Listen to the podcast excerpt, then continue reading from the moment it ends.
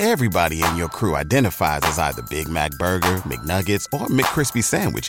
But you're the filet fish Sandwich all day. That crispy fish, that savory tartar sauce, that melty cheese, that pillowy bun. Yeah, you get it. Every time. And if you love the filet of fish, right now you can catch two of the classics you love for just $6. Limited time only. Price and participation may vary. Cannot be combined with any other offer. Single item at regular price. Ba da ba ba ba. Now, everybody stop the presses. Breaking news. Shocking news. Shout out to my boys, RDC. Pink Pantheress, if that's how you say it. Hopefully, I'm not butchering. You know, I don't want her fan base to come after me. What would, what would she call her fan base? The Panthers? Anyways, my fault. Y'all can throw your tomatoes. The London singer, producer, and Y2K era electronic pop revivalist is what they're titling her as she has announced, officially announced, her debut album titled Heaven Knows, set to be released November 10th. Now, why is this a big deal, you might ask? Who is this woman, you might ask? Well, let me tell you something. Pink Panthers came out of nowhere and impacted the charts immediately. I mean, disregarding the 23.6 monthly listeners on Spotify, disregarding that she only has one album out. I know it says her debut album, but they always lie with that contractually. This is her first album, but she did have an album uh, independently titled "To Hell with It," and that came out January 28th, 2022. If you want to go listen to that, that'll probably give you um, some type of perception of how Pink Panthers makes music, right? So with that being said, um, Ice Spice and Pink Panthers earned their first ever top 10 entry on Billboard Hot 100 with Boys a Liar Part 2. Now, the reason why that's a big deal because Ice Spice is also a new artist.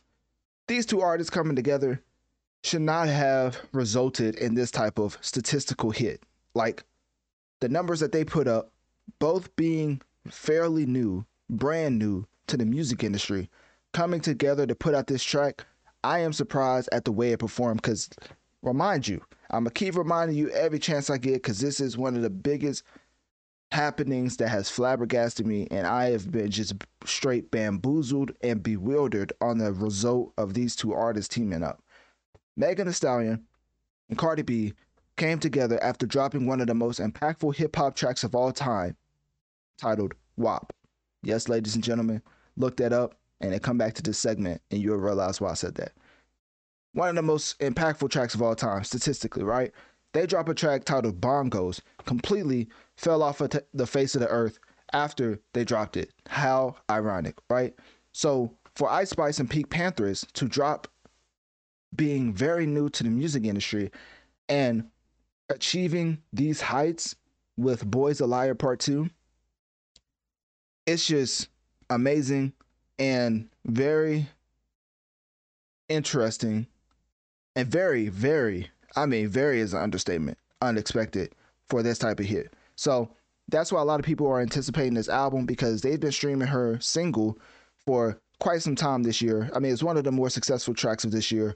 I believe it's racked up almost like 600 million views, but um, well, listens, and it's up there with Miley Cyrus's "Flowers," SZA's "Kill Bill," Morgan Wallen last night. Like that's the type of statistics that you got to compare the Pink Panthers track to when it comes to success. So that's why I'm saying with this announcement of her new album, Heaven Knows, set to be released November 10th, is going to be telling on whether she's a single artist or an album artist. Because just because you have a very popular and successful track does not mean that your album will perform in a way that usually it would in the past if you had a successful single. And my prime example for that is Doja Cat. Doja Cat had Paint the Town Red, which is still to this day one of the more successful tracks of 2023. Put out Scarlet and sold 70 plus thousand first week, which to independent artists sounds like a lot, right?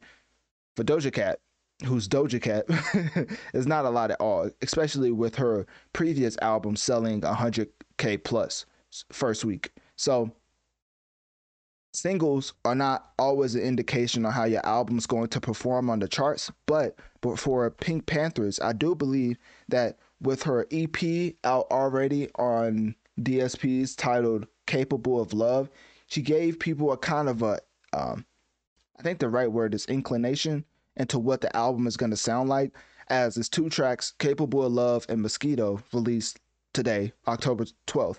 And the album comes out November 10th. So those two tracks will also be indicative of how people take in the album because you don't know yet if she's an album artist or just a single. Keep in mind, she's only had one album out, and that was independent.